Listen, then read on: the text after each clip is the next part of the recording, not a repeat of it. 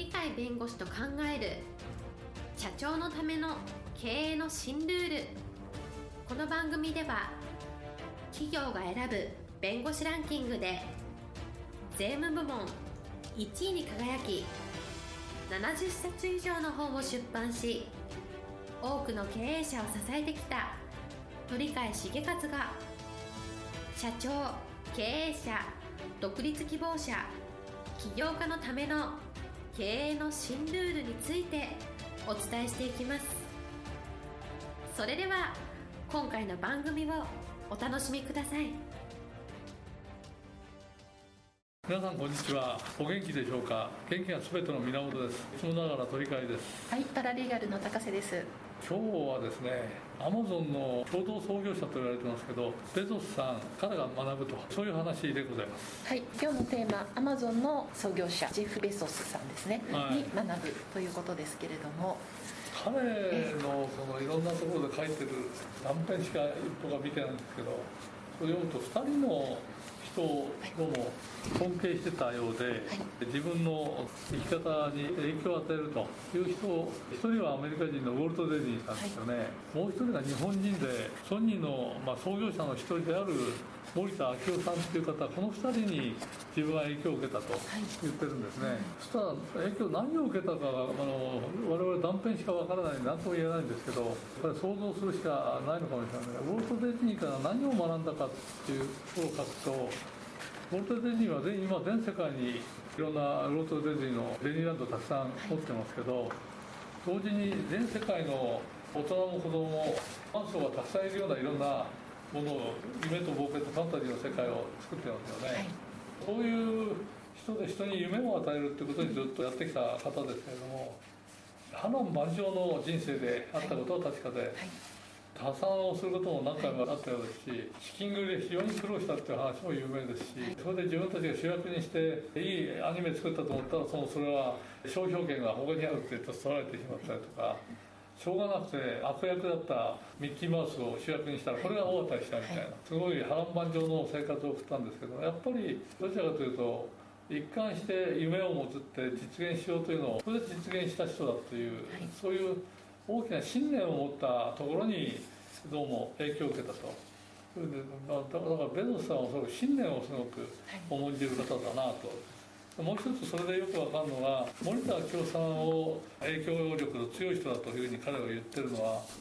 何かというと森田さんというのはソニーの、まあ、創業者なんでソニーをアメリカとかそういうところに売り歩いた人でソニーの商品ばっかりあれ製品ばっかり、えー宣伝してたかっていうとそうじゃなくて日本の製品はいいですよと品質は高いですよとつまり日本を売ってたというのでこれは素晴らしいっていうその使命感に私は影響を受けましたって書いてあるんですけどそういう形でやるとやっぱりそういう使命感を彼は持ってたようで何が使命感っていうかっていうと彼は使命感が非常に世界的なんですね。どういうふうに言ってるかというと一企業のためでな。くつまりアマゾンという企業の創業者ですけどアマゾンという企業のためだけでなくね地球上で最も顧客中心の会社になりたいという。これが彼の使命感でやっぱり使命感っても一企業のためだけではなくて世界中地球上のお客さんそういう人たちに素晴らしいなって言ってもらえるような会社になりたいっていうそういう使命感っていうすごくスケールの大きな使命感を持ってるというのがあるんだと思うね。ただ問題はねどういう形で彼を経営してるかっていうのをいろんなものを見てみると一貫してる部分があってその中核がどうもお客さん中心主義なんです。はい。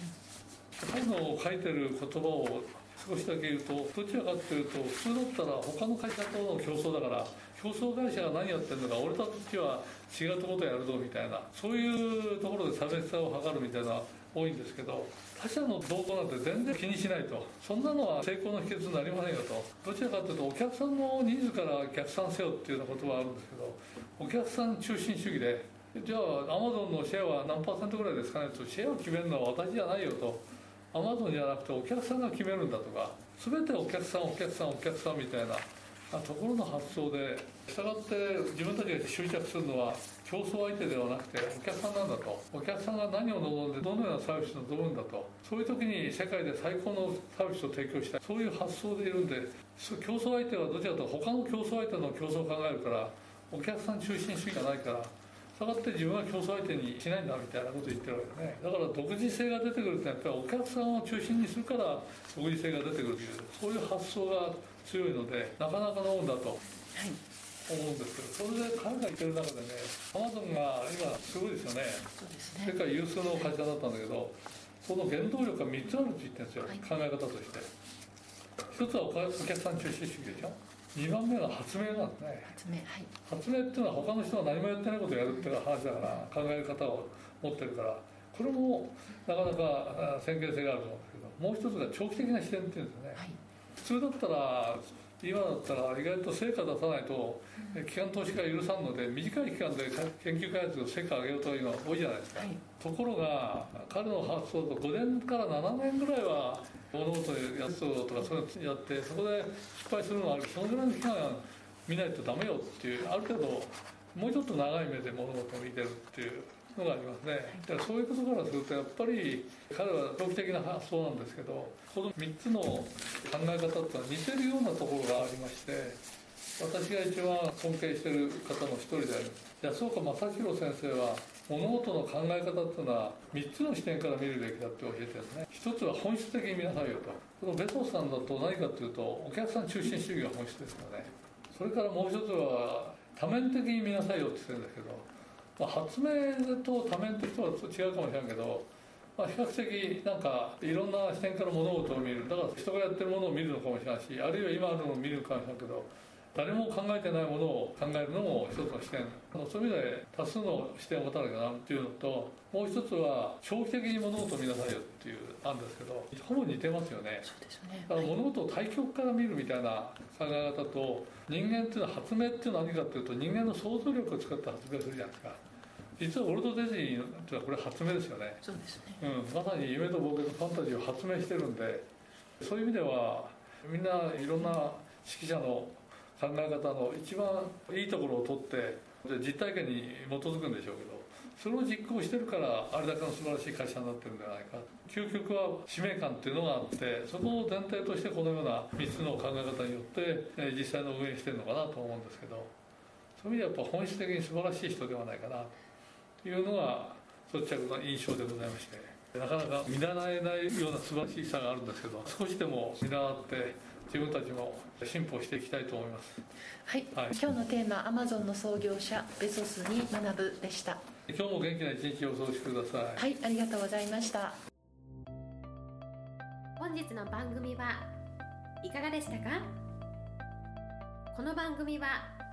毎週月曜日7時に配信いたします。